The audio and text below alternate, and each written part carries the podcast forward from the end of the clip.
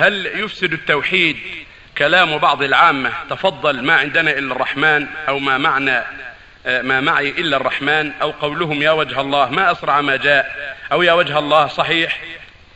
هذا لا يفسد ما عندنا الرحمن أو الرحمن معنا إن شاء الله وما أشبه. لا، الله مع العباد مثل ما قال جل وعلا وهو معكم أينما كنتم. قال سبحانه: ما يكون من نجوى ثلاثة إلا ورابعهم، ولا خمسة إلا وسادسهم، ولا أدنى من ذلك ولا أكثر إلا هو معهم أينما كانوا. لكن معناه يعني بعلمه، مو معناه أن معهم في الأرض.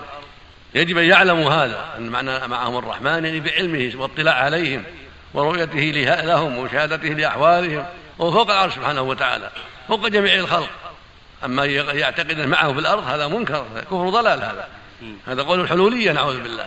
لكن معنى الكلام معنى كلام الرب عز وجل حين قال سبحانه: وهو معكم أينما كنتم، يعني معنى عند أهل السنة والجماعة بعلمه واطلاعه عليهم.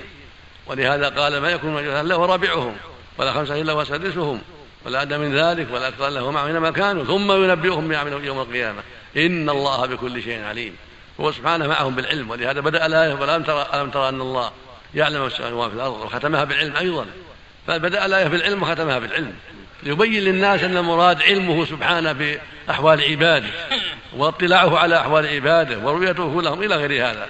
هكذا عند أهل السنة والجماعة هو فوق العرش، فوق جميع الخلق سبحانه وتعالى.